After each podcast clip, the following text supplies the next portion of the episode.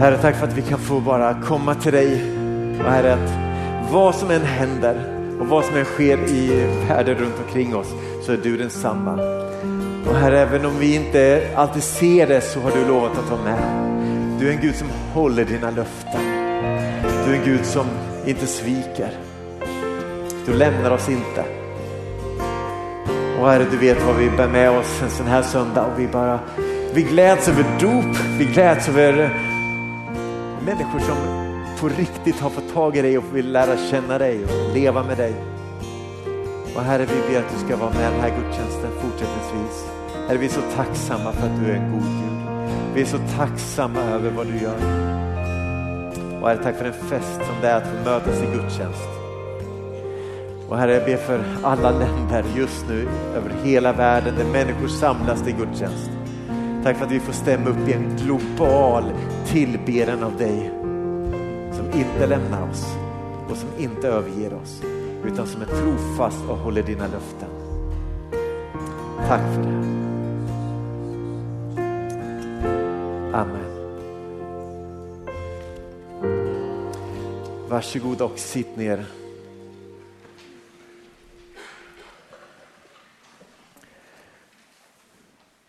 Gott att se er. Lite kul att ha möblerat om så man har fler mitt framför sig. Det tycker jag känns väldigt gott. Eh, men vi sitter på sidan så är det, det är kul att se er också. Eh, jag tror att många av oss försöker att eh, så utifrån bästa förmåga att följa med i det som händer i världen. Och vi försöker hålla oss informerade på alla möjliga sätt. Och ibland är det bara svårt att hantera det här.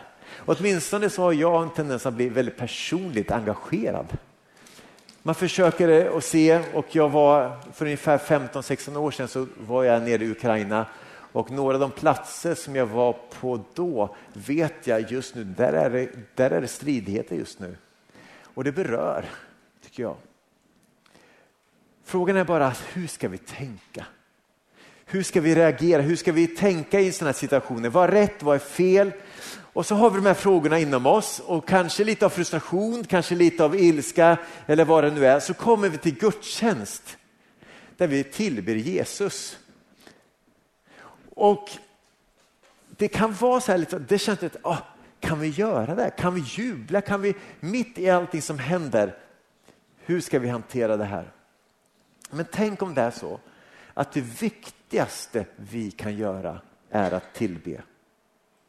Därför att när vi tillber så ser vi verkligheten som den verkligen är.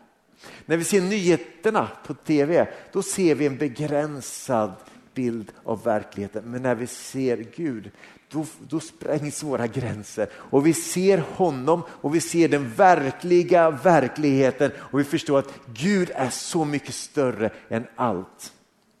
Det är då vi får rätt perspektiv på det som sker. Och samtidigt så bär vi med oss frågor, är det inte så? Vi har med oss funderingar, vi har med oss känslor och tankar. Men då är det så bara gott att påminna oss att Gud blir inte rädd för våra frågor. Han skräms inte av våra tankar. Och han blir inte liksom förskräckt när han läser våra och ser våra känslor liksom och allt det vi har inom oss. Han blir inte skrämd av det. Då vi i början av året planerade vad vi skulle tala om idag så satte vi temat att det finns skäl att tro på en god Gud även om världen lider, mitt i en värld av ondska. Och vi hade inte då kunnat ana att vi återigen så skulle stå och få uppleva ett krig i Europa. Men jag vet också att det här rör upp fler känslor för att många i vår församling kommer från ett land i krig, nämligen Afghanistan. Man har flytt från Afghanistan, från krig, kommer hit och någonting påminns då vad man har gått igenom.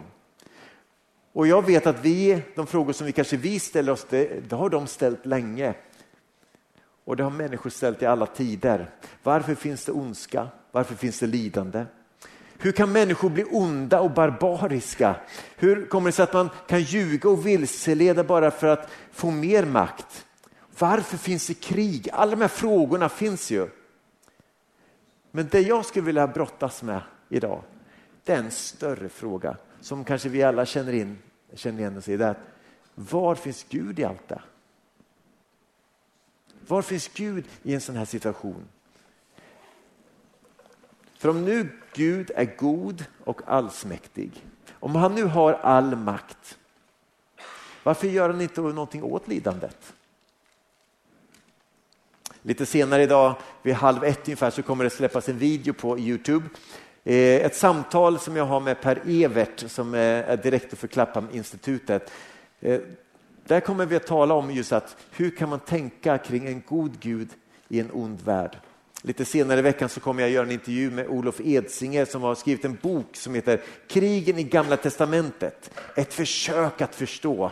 Och vi kommer samtala om det här. Och vi kommer också lägga ut den på Youtube där man får möjlighet att bara, hur ska man tänka kring krig, kring vapen, hur ska man tänka kring konflikter, kan man försvara sig, kan man anfalla, hur ska man tänka? Och vad är Bibelns perspektiv på det?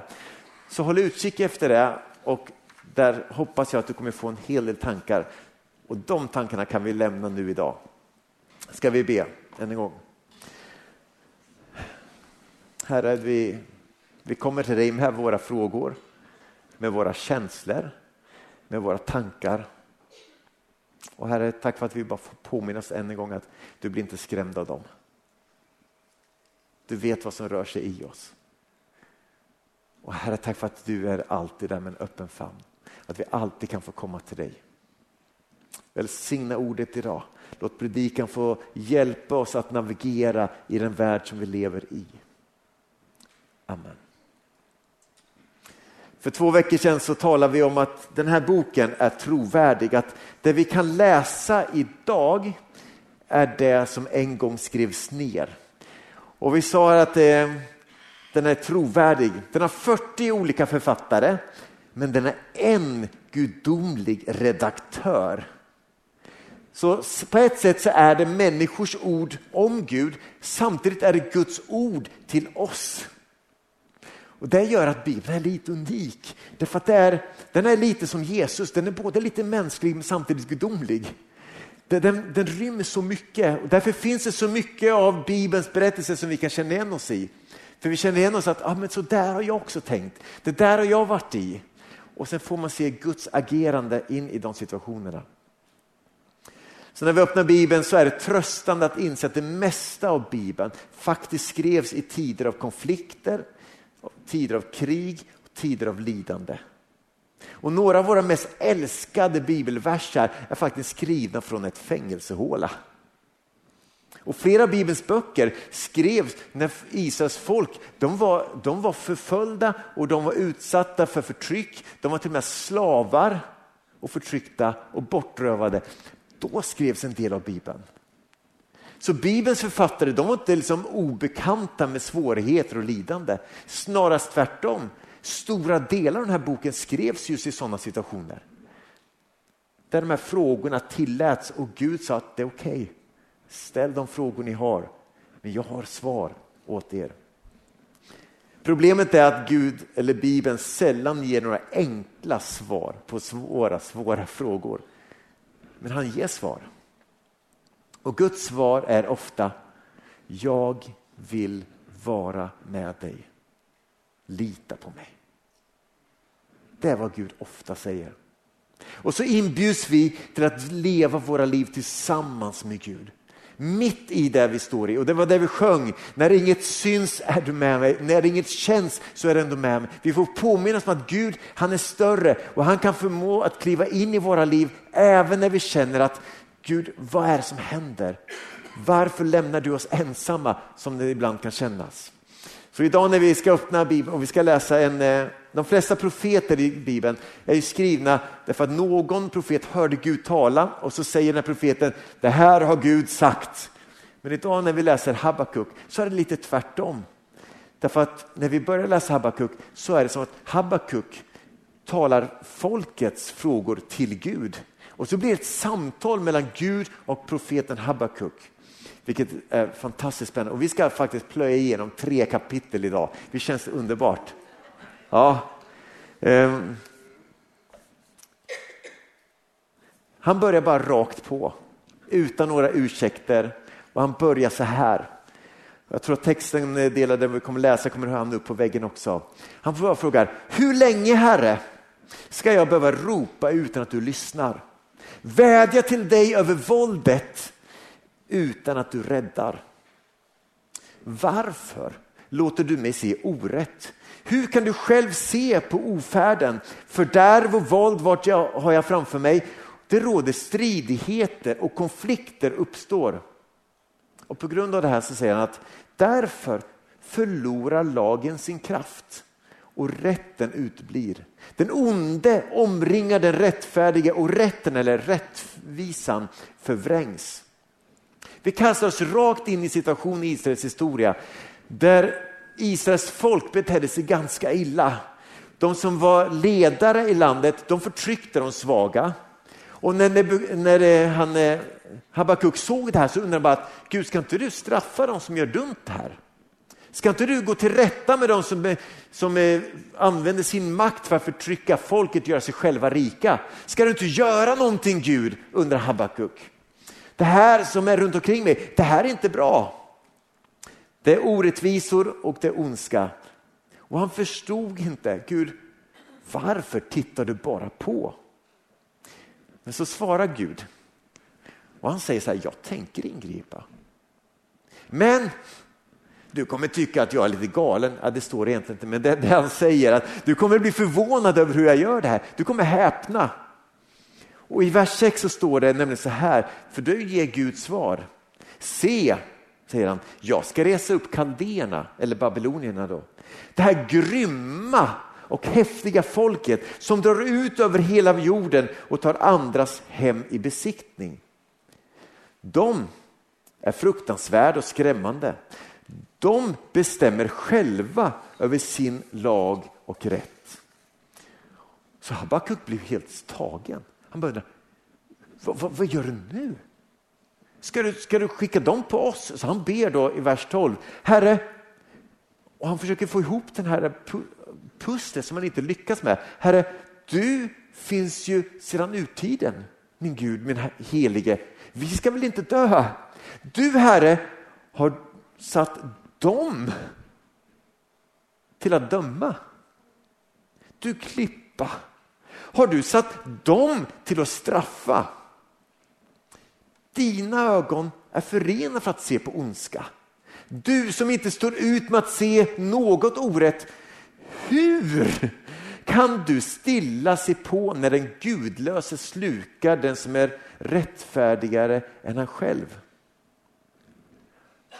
Tänk på att han sa slukade sluka den rättfärdige, för han visste ju att, att Israels folks ledning, de var inte rättfärdiga.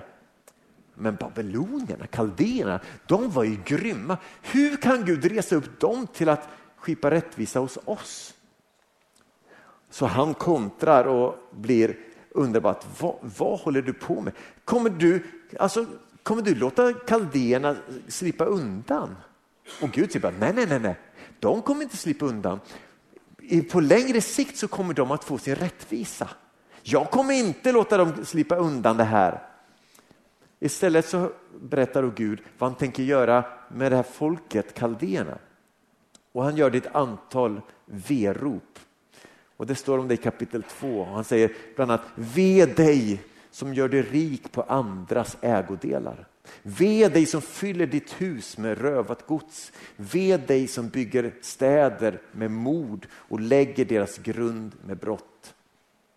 Och Gud, han avslutar sen den här liksom passagen genom att tala om sig själv. Och han gör det i tredje person. Jag har alltid svårt för människor som talar om sig själva i tredje person. Ja, men Niklas, han är en trevlig kille, säger jag mig själv. Det, det, men, men Gud, han gör det och han kommer undan med det. För han säger så här, Herren är i sitt heliga tempel. Var stilla inför honom, hela jorden. Och där blir det paus. Där blir det tyst.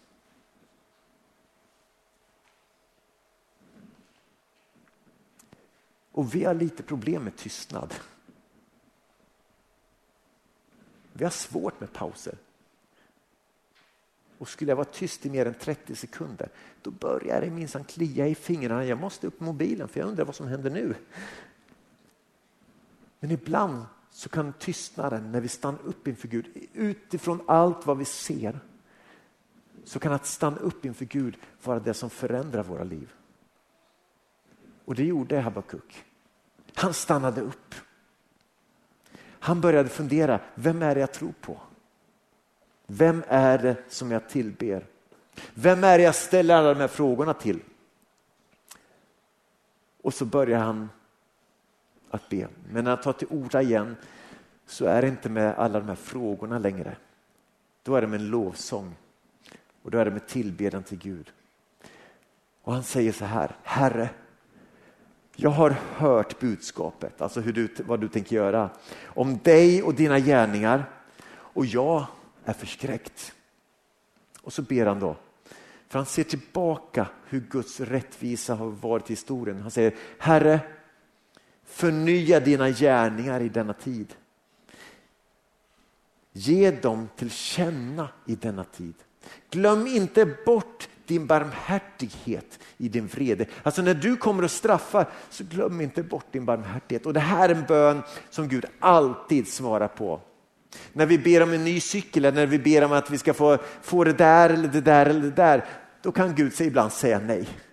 Men när vi ber om hans barmhärtighet, hans nåd, då säger han alltid ja. Och så ber han då och sen berättar här Habakuk, till en början så ser han tillbaka på Israels folk historia. Han säger Gud du har varit med. Du har gång på gång skipat rättvisa. Du är inte passiv. Du har gång på gång gjort dina grejer. Du har gjort ditt verk. Du har gjort så mycket. Och så ser han tillbaks på den här tiden. Och sen så börjar han tänka på vad Gud ska göra med kaldéerna och vad som ska hända. Och sen så tillber han Gud för vad han kommer att göra. Och sen så tittar han framåt och så börjar han fundera på att Gud, hur ska det bli då med oss? Och sen så säger han ett antal ord som vi kanske har lite svårt att få in. Men när man läser det här så påminner då Habakuk sig själv om att vem är det som jag tror på? Vem är den här guden som jag tillber, som mitt folk tillber? Vem är han? Och Habakuk han börjar inse att lidande, prövningar och svårigheter inte är ett bevis på Guds frånvaro. Istället så kan det vara en inbjudan att få uppleva hans närvaro. För Guds svar är alltid jag vill vara med dig. Lita på mig. Problem uppstår då vi vill berätta för Gud hur han bör uppföra sig. Då vi berättar och dikterar villkoren för Gud och säger Gud, du borde uppföra dig så här om du tänker vara god. Så ska du nå upp till den här standarden som jag satt upp för dig.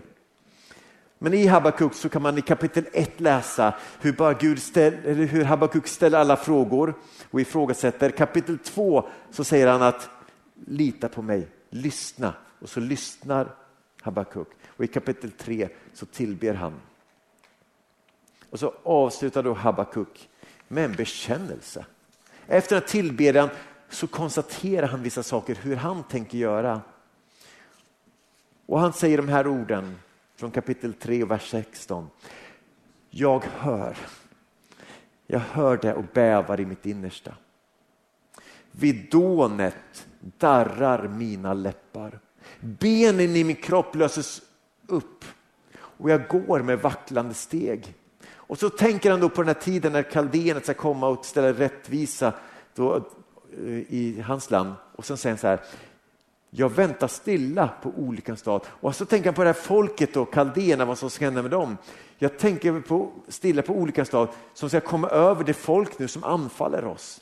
Och sen så ser han, han vet att kaldéerna, när de drog fram så brände de marken, de högg ner träden, någonting som Israels folk var förbjudna att göra vid krig. Men Nebukadnessar, han skövlade. Och så kommer då de här orden. Fikonträdet knoppas inte. Vinstocken saknar frukt. Och han ser sig omkring och bara, okej, okay, olivskörden slår fel. Fälten ger ingen gröda.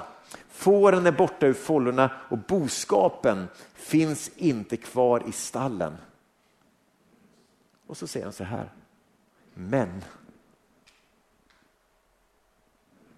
Jag älskar när Bibeln använder ordet men. För det oftast kan det vara beskriva en situation där allting har gått illa, där allting varit dåligt. Vi var döda genom våra överträdelser och synder, skriver Paulus. Den gången vi levde genom på den här tiden så världens vis. Men Gud som är rik på barmhärtighet. Och här kommer Habakuk till ett sånt här men. Alltså trots att det mesta ser mörkt ut. Men jag vill jubla i Herren. Tänk när vi hamnar där. När det kan vara oroligt runt omkring och det kan vara, det kan vara konflikter, vi kan se, liksom, vi kan höra om alla orättvisor och någonstans bara säga att jag ser det, men jag vill jubla i Herren. Jag vill glädja mig i min frälsningsgud. Och det är lätt att förkasta Gud.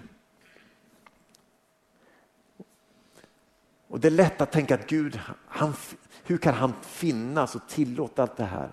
Och det kanske, när man läser det här så är det lätt att tycka att Habakuk, han var ganska naiv och godtrogen. Hur kan han bara säga att jag vill ändå prisa Herren vad som än händer? Fast han hade på riktigt förstått vem Gud är.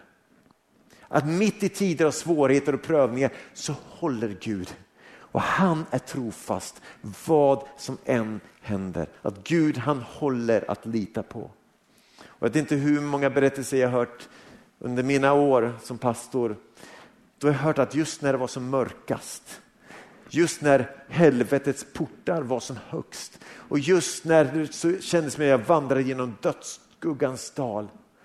När jag då valde att lita på Gud så klev han in och han var med mig. Mitt i svårigheterna. Det är då man kan säga som kung David att även om jag vandrar genom dödsskuggans dal så fruktar jag inte ett ont. Ty du är med mig. Din käpp och din stav tröstar mig. Och det är det som tror jag gör skillnad i våra liv. När vi möter svårigheter och prövningar, att vi då kan få vända oss till Gud och säga Gud, var med mig.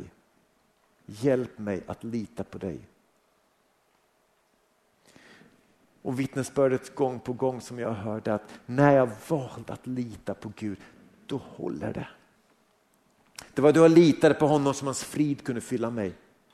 Det är då man litar på Gud som man kan sjunga i tunnelbanorna nere i Kiev under pågående krig. Det är när man litar på Gud som man kan jubla över Herren även om vinskörden slår fel. Även om olivträdet inte ger någon skörd. Och vi frestas att tro att ondska är ett bevis på Guds frånvaro, att det inte finns någon god Gud. Men att förkasta Gud då inte världen ser ut som vi har tänkt är ganska ologiskt. Och som vi hörde i vittnesbördet, när man reflekterar över att det finns så mycket ondska så kommer också tanken, men hur vet jag att det finns något ont? Jo, därför att det finns någonting som är gott. Det finns en god Gud mitt i alltihopa. Ondskan blir en påminnelse om det goda som finns. Den kristna tron säger det som vi innerst inne vet, att det finns ondska. Och om det finns ondska finns det också en god Gud, någonting som är gott, rätt, någonting som är fint och någonting som är vackert.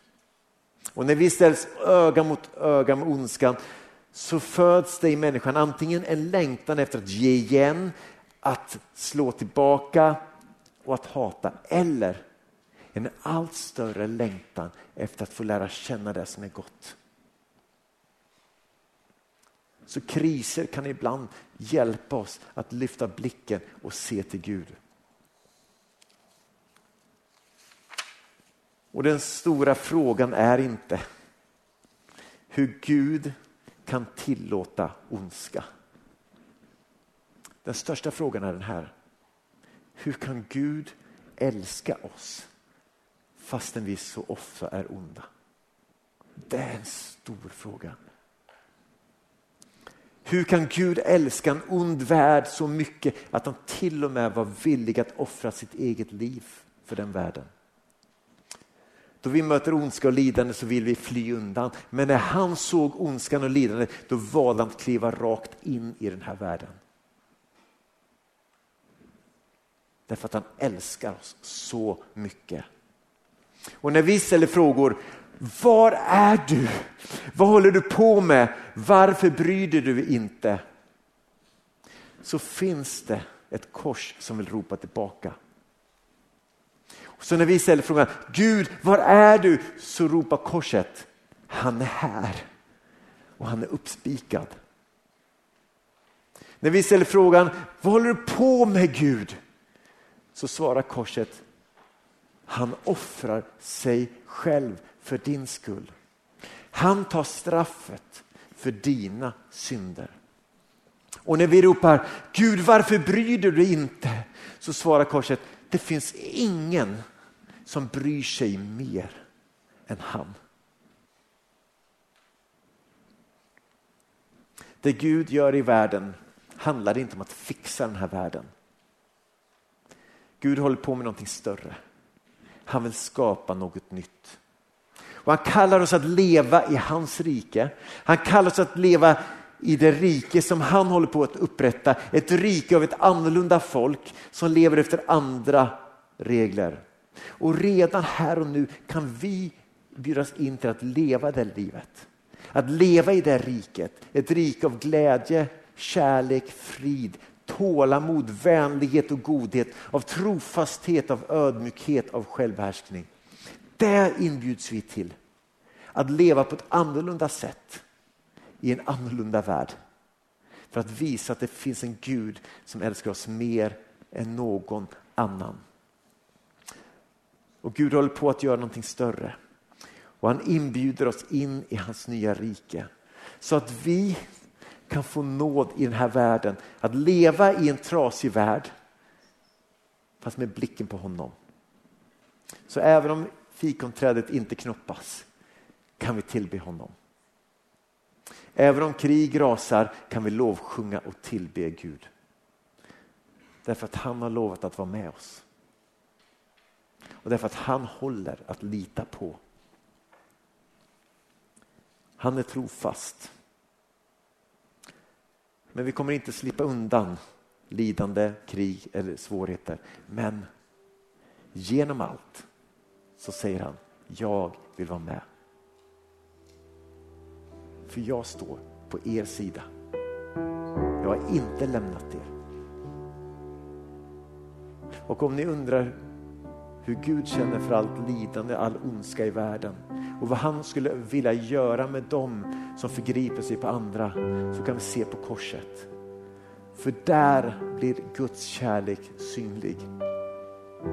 Det är där vi kan få se upp och inse att så mycket älskar Gud mig. På korset ser vi både Guds kärlek men vi ser också hans rättvisa. Där han säger att ondskan ska inte få sista ordet. Jesus dog inte som en misslyckad revolutionär. Hans död blev en revolution som är på väg att förändra vår värld. Och idag så möts hundratals miljoner, kanske miljarder människor över hela världen för att tillbe Jesus. Som kungars kung och som herrars herre.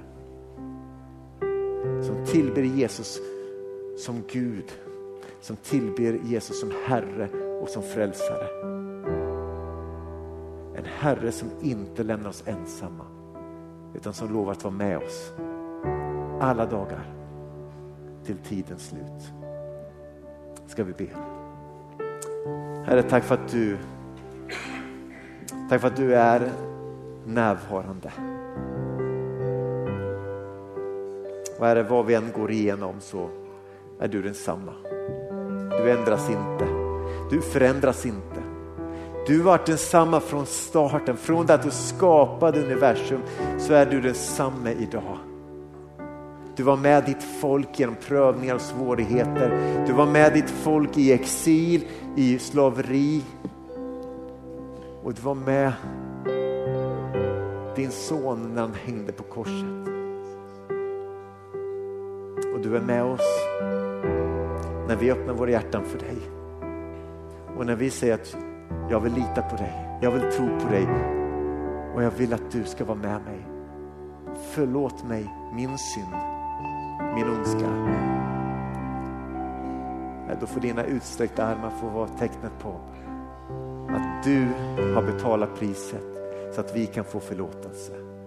Du blev det offer som offrades för vår skull. Och vi är så tacksamma för det.